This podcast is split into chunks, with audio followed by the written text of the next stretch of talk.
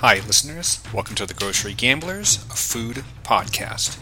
Just Pete here today doing a quick mini review of an item that we found at the grocery outlet that is worthy of being discussed. Today I'm reviewing Chocolate Toast Crunch cereal. As always, please visit our Instagram at Grocery Gamblers Pod to view the product that we are reviewing. As we've said on multiple occasions, Cinnamon Toast Crunch is perhaps the gold standard of cereals. It's full of sugar, it's soft, yet crunchy, and the cinnamon flavor is comforting like a nice glass of Sbarro wine fresh from the mall food court. Myself, Sean, Carlin, and our cereal expert and guest host Kyle all have memories of having the Cinnamon Toast Crunch on special occasions growing up. A constant critique of items we review on this show is that a brand is trying something new and that the new attempt doesn't work. You know the saying, it's not broke, so why fix it? Well, let me tell you that this new iteration of Cinnamon Toast Crunch does not fit that critique. Like toilet paper in 2020, you need to look for this item on your local grocery shelf.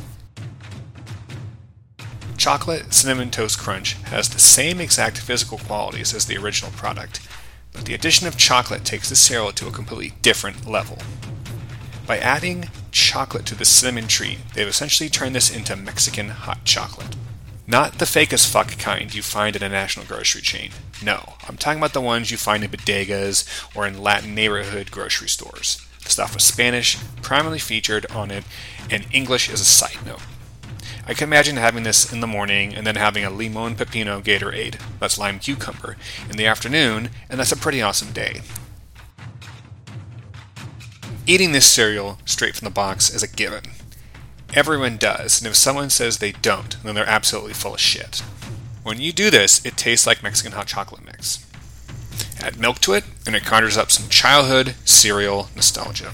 Are you going to drink the milk once you finish the cereal? You better, because the leftover milk now has chocolate and cinnamon in it to make it a second treat. This is not one of those examples of companies being lazy and just adding chocolate to something, which, let me say, that I am a sucker for that kind of stuff. No, this is the welcome addition to an established cereal powerhouse. The chocolate balances well with all the other flavors, and I feel like some scientists spent a lot of time perfecting this flavor. If they had to, General Mills leased the cereal mafia, and they can't have a Fugazi out there tarnishing their name. As with all cereals, the box must be discussed. General Mills does not disappoint here. Right away, the front of the box has the cereal and the chocolate cinnamon dust predominantly sprinkling. They are right to draw your attention to the crack like power this product has over people. There is a chocolate square figure who looks like he's in awe of the product. He's the mascot, and he should be. According to the back, this character is named Champ. There's three games on the back for children or strong adults to play while they're eating this cereal. Looking into the history of mascots for Cinnamon Toast Crunch, there was a baker on the box for years who was named Chef Wendell. Googling this mascot, I was reminded of a science teacher I had in middle school. Sadly, Wendell was replaced as a mascot by the quote, crazy squares, which are sentient cinnamon toast crunch squares that often eat each other in the commercials doing a little research on this specific flavor, found out that it was created in the 2000s but then discontinued in 2016. This apparently angered a lot of consumers, and even a change.org petition was created over this. It must have worked because it was brought back in early 2019. With this said, I've never seen this cereal in a grocery store except the grocery outlet. A constant theme of buying items at the grocery outlet is that the item is close to the expiration date. This cereal, which I bought in November 2020, has an expiration date of March 2021, so that was refreshing.